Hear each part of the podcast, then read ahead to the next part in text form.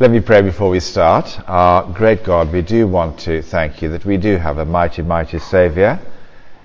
And thank you that He can wash away our sin, but what a lot of sin we have to wash away. Now, we don't normally see that, Father, and naturally we wouldn't want to say things like that about ourselves, and so therefore we pray for your Holy Spirit to help us and teach us from the Bible that we might get a better understanding of what we're like, and then in that way to begin a humble relationship with you. So help us. In the name of Jesus we pray. Amen. Amen. So, Romans chapter 3 and verse 1. Then what advantage has the Jew? Or what is the value of circumcision? Much in every way. To begin with, the Jews were entrusted with the oracles of God. What if some were unfaithful? Does their faithlessness nullify the faithfulness of God? By no means. Let God be true, though every one were a liar. As it is written, that you may be justified in your words and prevail when you are judged. But if our unrighteousness serves to show the righteousness of God, what should we say? That God is unrighteous to inflict wrath on us? I speak in a human way. By no means. For then, how could God judge the world? But if through my lie God's truth abounds to his glory, why am I still condemned as a sinner? Why not do evil that good may come? As some people slanderously charge us with saying. And their condemnation is just. What then? Are we Jews any better off? No, not at all. For we have already charged that all, both Jews and Greeks, are under sin. As it is written, none is righteous. No, not one. No one understands. No one seeks for God. All have turned aside. Together they have become worthless. No one does good, not even one. Their throat is an open grave. They use their tongues to deceive. The venom of asps is under their lips. Their mouth is full of curses and bitterness. Their feet are swift to shed blood. In their paths are ruin and misery. And the way of peace they have not known. There is no fear of God before their eyes. Now we know that whatever the law says, it speaks to those who are under the law, so that every mouth may be stopped and the whole world may be held accountable to God. For by works of the law, no human being will be justified in his sight, since through the law comes knowledge of sin. Now I'm going to uh, stop there for a moment. The children are going to go out with Hannah and then we'll carry on looking at those words and uh, learning from them. Let's stop for a tick while they leave. Well, let's go back to then Romans chapter 3 and uh, let me ask you this question to get you thinking at the start. Is it possible to have a non angry God? I think everyone agrees if there is a God, that he ought to be ticking the love box, but does he have to tick the angry box as well? I of the reasons why people find the Bible so hard is because no one wants God to be angry. Which is another way of actually saying that no one wants God to be God, if you think about it.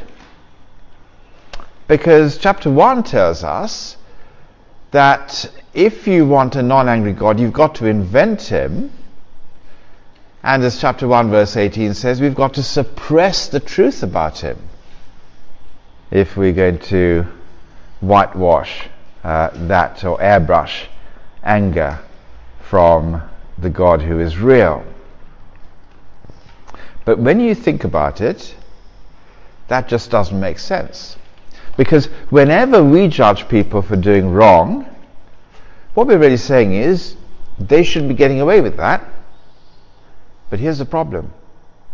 If they should be getting away with it, well, nor should I. And whenever I go and do the same thing, I deserve to be judged as well. That's what uh, Paul says in Romans chapter 2 and verse 3. Do you suppose, O man, you who judge those who practice such things, yet do them yourself, that you're going to escape the judgment of God? And it is interesting, isn't it? You go around the estate, and one of the reasons people say they've been put off God is that bad things happen in the world, and usually they give examples with children, which is a current thing at the moment if you watch the news.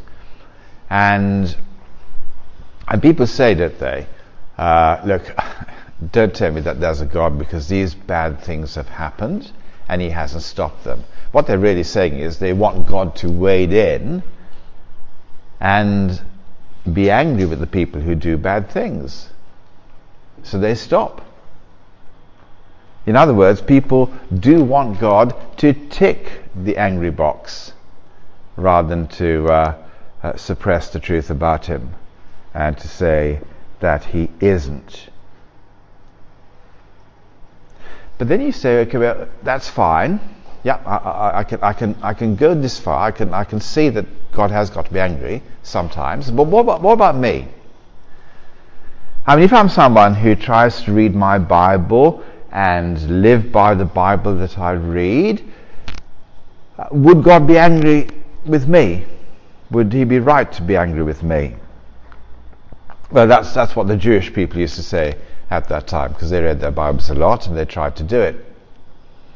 And at the end of chapter 2, what Paul says to them is look, I know we're great at reading the Bible, and I know we're great at telling other people how to obey the Bible. It's just that what we read, we don't actually do ourselves. So, chapter 3, verse 21, he says, um, sorry, chapter 2, verse 21, he says, You then who teach others, do you not teach yourself? And you do all the things that you tell other people not to do. In fact, what happens is that other people who don't read their Bibles do the Bible better than we who read it. So, then that brings about the obvious question, doesn't it? What's the point of having a Bible at all if it doesn't give us any advantage over the person who doesn't have the Bible? If they don't have it and they do it and they're okay, well, what's the point of having a Bible in the first place? That's what we're going to be looking at as Paul answers that question. What about people like us who read the Bible, go to church? Where do we stand in all of this? And is it worth us doing what we're doing at the moment, which is to read the Bible and try and understand it? Well, let's just think about that. Let me make the first point by saying the Bible is clear. Is it an advantage to have the Bible? Yes. You've got in chapter 3, verse uh, uh, 2, the very oracles of God. You've got the very words of God when you've got the Bible open in your hand. These words are fantastic words. They actually promised a man called Abraham right the start that God would bless his family and through his family bless the whole world. And the Bible has words like that that tell us what God is like. So you've got this uh, Bible, you open it up, and right the start, you see how God blesses people. And it's uh, through Abraham. You discover the perfect blessings of God as you open up the Bible. But then it's also true that God actually told those people who he made a covenant with that if they broke the covenant, then God would have to punish sin. He also said that in the Bible. So, the question in verse 3 is really isn't that a bit of a contradiction? How is it that uh, God um, says he's going to bless people in his covenant, but punish them if they break the covenant? So he can't be faithful to his promise to bless that nation if he says the deal is off if they break the covenant and kick that into touch. And they say here, well, would he do that if some have broken the covenant? And Paul comes back and he says, never mind some breaking the covenant. Verse 3. What if someone faithful? Paul says, let be, God be true if everyone was a liar. In other words, treated the covenant like it wasn't true. God would still be true to it. Because in the covenant, it says that God will punish those who break his commands, even though they are his covenant people. And he quotes uh, their famous King David in verse 4. And King David was actually a man who knew that God had promised to bless him. And uh, he was an amazing uh, king of Israel, the best that they had. But then what David did was he committed adultery and then he committed murder and what does he say after that? If you look at Psalm 51, verse 4, which tells you what he was feeling at the time, but it's here, he says, God, you be right to judge me. That's what he says in verse 4 that you may be justified in your works and you will prevail in that judgment. So David knew what God said about adultery and murder, and he had suppressed what God said about adultery and murder at that time. So God would be right to tick the angry box with him.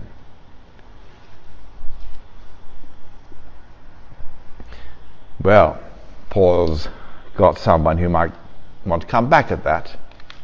And he says, Well, look, think about it like this. If my badness shows that God is good because he judges my badness, then surely it means actually I'm doing God a favor by being bad because it can show off how good he is. So therefore, how would God punish me if I'm really ultimately making him shine? Why would he be angry with me if that was the case? And Paul says, idiot. No, he doesn't actually say that. In verse 5, he says, I speak in a human way if I'm talking like that, which is the same thing, idiot.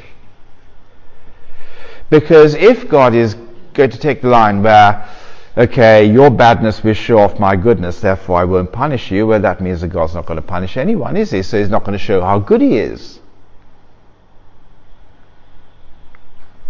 So that's the idiot argument. And at the end of verse 8, Paul says that God is right to condemn idiots. The Bible is really clear about God's promise that He will punish those who break His covenant. And we need to understand the Bible is massively clear about that. And to rub it in a little bit more, Having said that in verses 1 to 8, here's the second point, verses 9 to 20. You can see the Bible is clear about sin.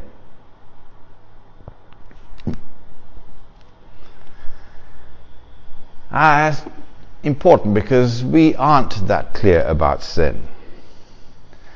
We think that there are some bad people, looking at no one in particular, and we think that there are some good people, looking at no one in particular. And we probably think that we're nearer the good side. But verse 9 says, please stop doing that.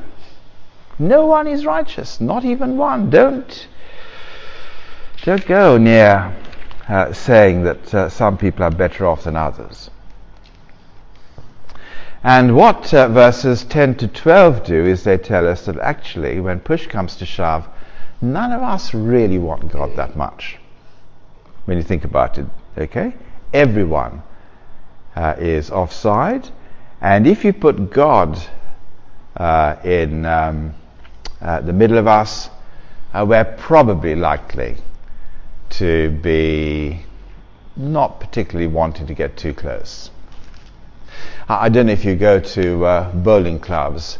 Uh, when I'm really old, I'll go to a bowling club and I'll learn how to roll the ball on the ground. You seen it happen? What happens is there's a little white ball at the, at the front end, it's called a jack, and you roll the black ball, and the black ball's got a bias to it. And if you're really clever, you can curve it round so the black ball finishes up near the white ball.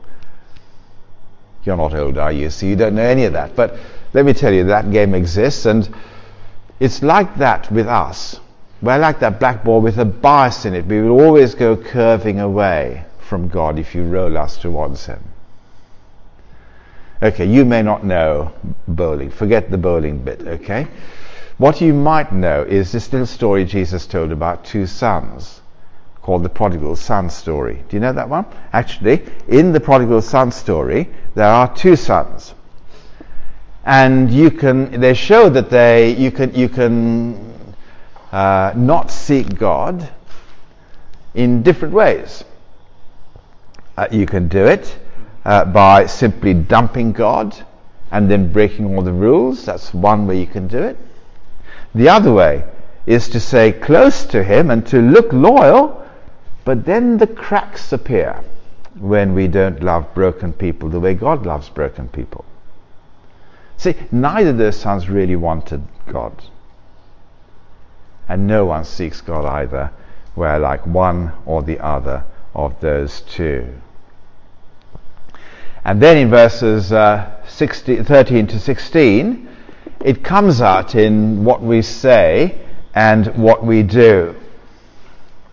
It's actually pretty strong language if you look at it. Their throat is an open grave, and they use their tongues to deceive, and so it goes on.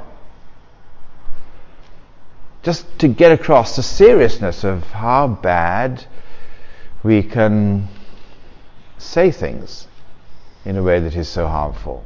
Now, we think it's the other way around, actually. We think it's what we do that really hurts people. So in verse 15, you see how we can have our feet uh, swift to shed blood. In other words, the direction of our lives, that's where our feet take us, is towards hurting people. Maybe in, in different physical ways we might do that. But it's not the feet that are heading to swift to blood. Uh, it's actually our words that give people a good kicking more often in the way that we uh, talk to them. Now, you might think this is a little bit OTT or Paul. Uh, I think it's a bit harsh to say that there is snake poison under my lips. But then I haven't been on the receiving end of my venom, have I? Other people have. And they might just think that Paul's got a point. And in verses uh, 17, uh, sorry, you've got the venom there. And in verses 17 to 18, I think Paul wants to make the point that we can't solve this. I mean, if we don't know the way of peace in verse 17, how can we ever find it? It's not going to happen. And we'll have no fear of God if we haven't got a clue how massively righteous God is. We've got no idea of the kind of God that we're dealing with. That's our problem. And therefore, how big his angry box is if we provoke him. Hey, you got a small view of God, and he's got to be pretty harmless. And the Bible tells us he is a whole lot more righteous than we even dream is possible. We ought to fear that. Now you might say, as actually a couple of us were talking before the service, that, you know, how do you convince people outside who don't go to church that we are as bad as this? Let me tell you that Paul's biggest challenge is not the people outside. His biggest challenge is to silence the protests of respectable people who go to church and read their Bibles and can't accept that we are like this. Because all these verses uh, in Paul's day, uh, they would apply to the Jew, because the Old Testament was written to Jewish people. All these verses, therefore, Paul uses a kind of mishmash, a medley of Old Testament sayings that God said to his covenant people and say, well, this is what the covenant people of God are like. Not the outsider. This is us. So, what can we learn from all this? But I guess it's worth actually asking how are we going to respond? When we look at these verses and we think that they're talking about us. I guess we could go one or two ways, couldn't we? We can either take umbrage and say, No way. You can't talk like this and say everybody is. Uh, uh, like this, uh, as bad as this. That's what I hate about church. It puts people on a guilt trip and it makes them feel bad about themselves. And the inner lawyer comes out and starts fighting and talking back. Well, that's one way of doing it. And to say, no, I'm going to push back against what I'm hearing here. Just isn't true. Or we can actually go the other way, couldn't we? And we begin to see the lights go on as we finally begin to see this actually is me. And when that happens, it is something that God is doing because He's the one who shuts up the protesting mouth in verse 19. And we begin to actually discover that Paul might have a point. That he's actually right about us when he says these things. And the def- defendant, if you like, has got nothing to say in his defense. And if he's going to open his mouth and say anything, it would be something like verse 3 You will be justified in your words, you will be right to judge. So let me ask you, if you're someone who's really wanting to, to sort of think seriously how the Bible might fit in with your life, here's where you might start. Look at those verses 10 to 18. And why don't you do this little exercise and put your name into uh, the black spots? None is righteous. Angela is not righteous. Angela does not understand. Verona is not seeking God. Mike has turned away. Farmaz has not done good. Put your name into all those slots. And then take in what these words are saying. And you might begin to see that actually verses 10 to 18 are a little bit like a mirror.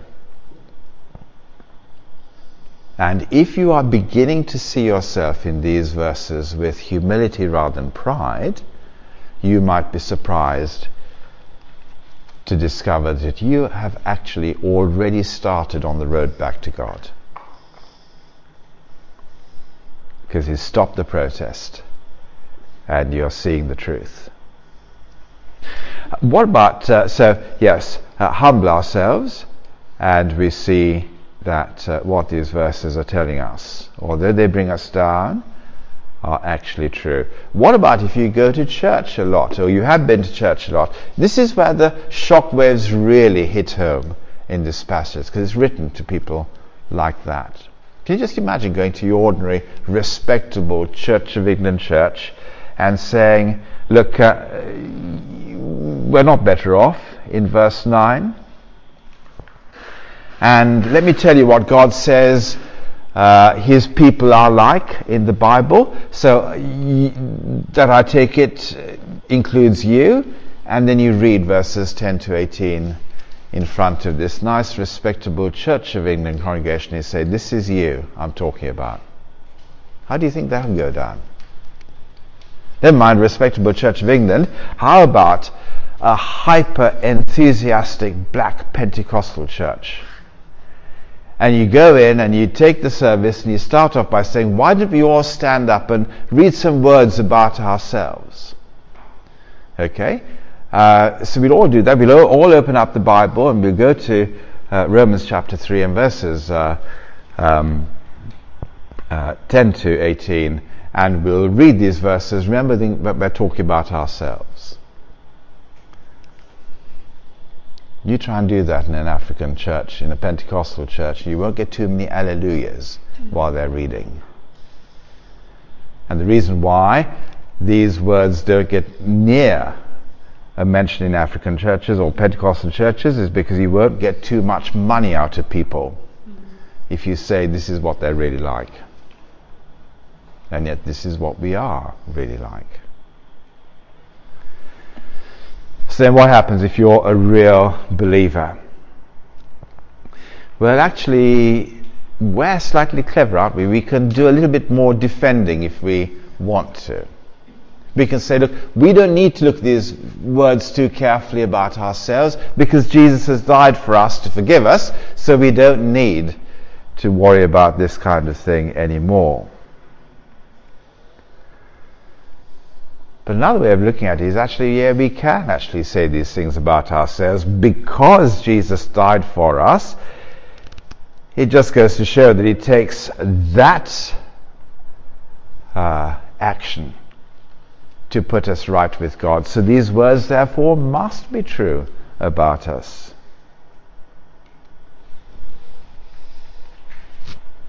And so, therefore, it may be that you're someone who's beginning to see that is true about yourself. Maybe you've had a, a lousy, rotten week and you come here and you look at verse 9 and you say, Yep, this is me. My life, I can tell you, is under sin. You come here feeling like you failed. And you might think, well, therefore, that means I'm really spiritually unfit. I'm really spiritually unwell. But my friend, let me tell you that if your heart resonates with what the Bible is telling you about your heart, then you are in a really good place. Because you've got honesty in your system, and that is a very healthy place to be. You're not sick. The Bible is helping you to discover the reality that you might have felt is actually the reality in your life. If you don't feel that uh, this is true of you, let me ask you to look at those verses again and to actually take them out of Bible world and put them into your real world and work out what you're like. Are you someone who seeks for God? Let me ask you, this last week outside coming to church on Sunday, how much time have you spent just by yourself seeking God? Spending some time in the Bible and talking to Him about uh, uh, what you found there. How much, how much time have you done that? Have you been seeking God? Are you good? Uh, no one does good? I just wonder whether when we look at our uh, greedy rather than generous use of money on ourselves. Where the goodness test is uh, really something we'd want to brag about.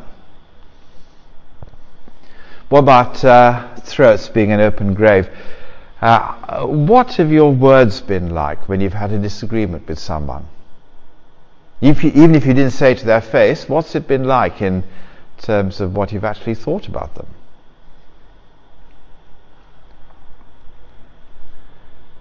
And what about uh, feet swift to shed blood, let me ask you are you making progress in those destructive patterns of behavior that you are battling with, or is your feet still moving towards them?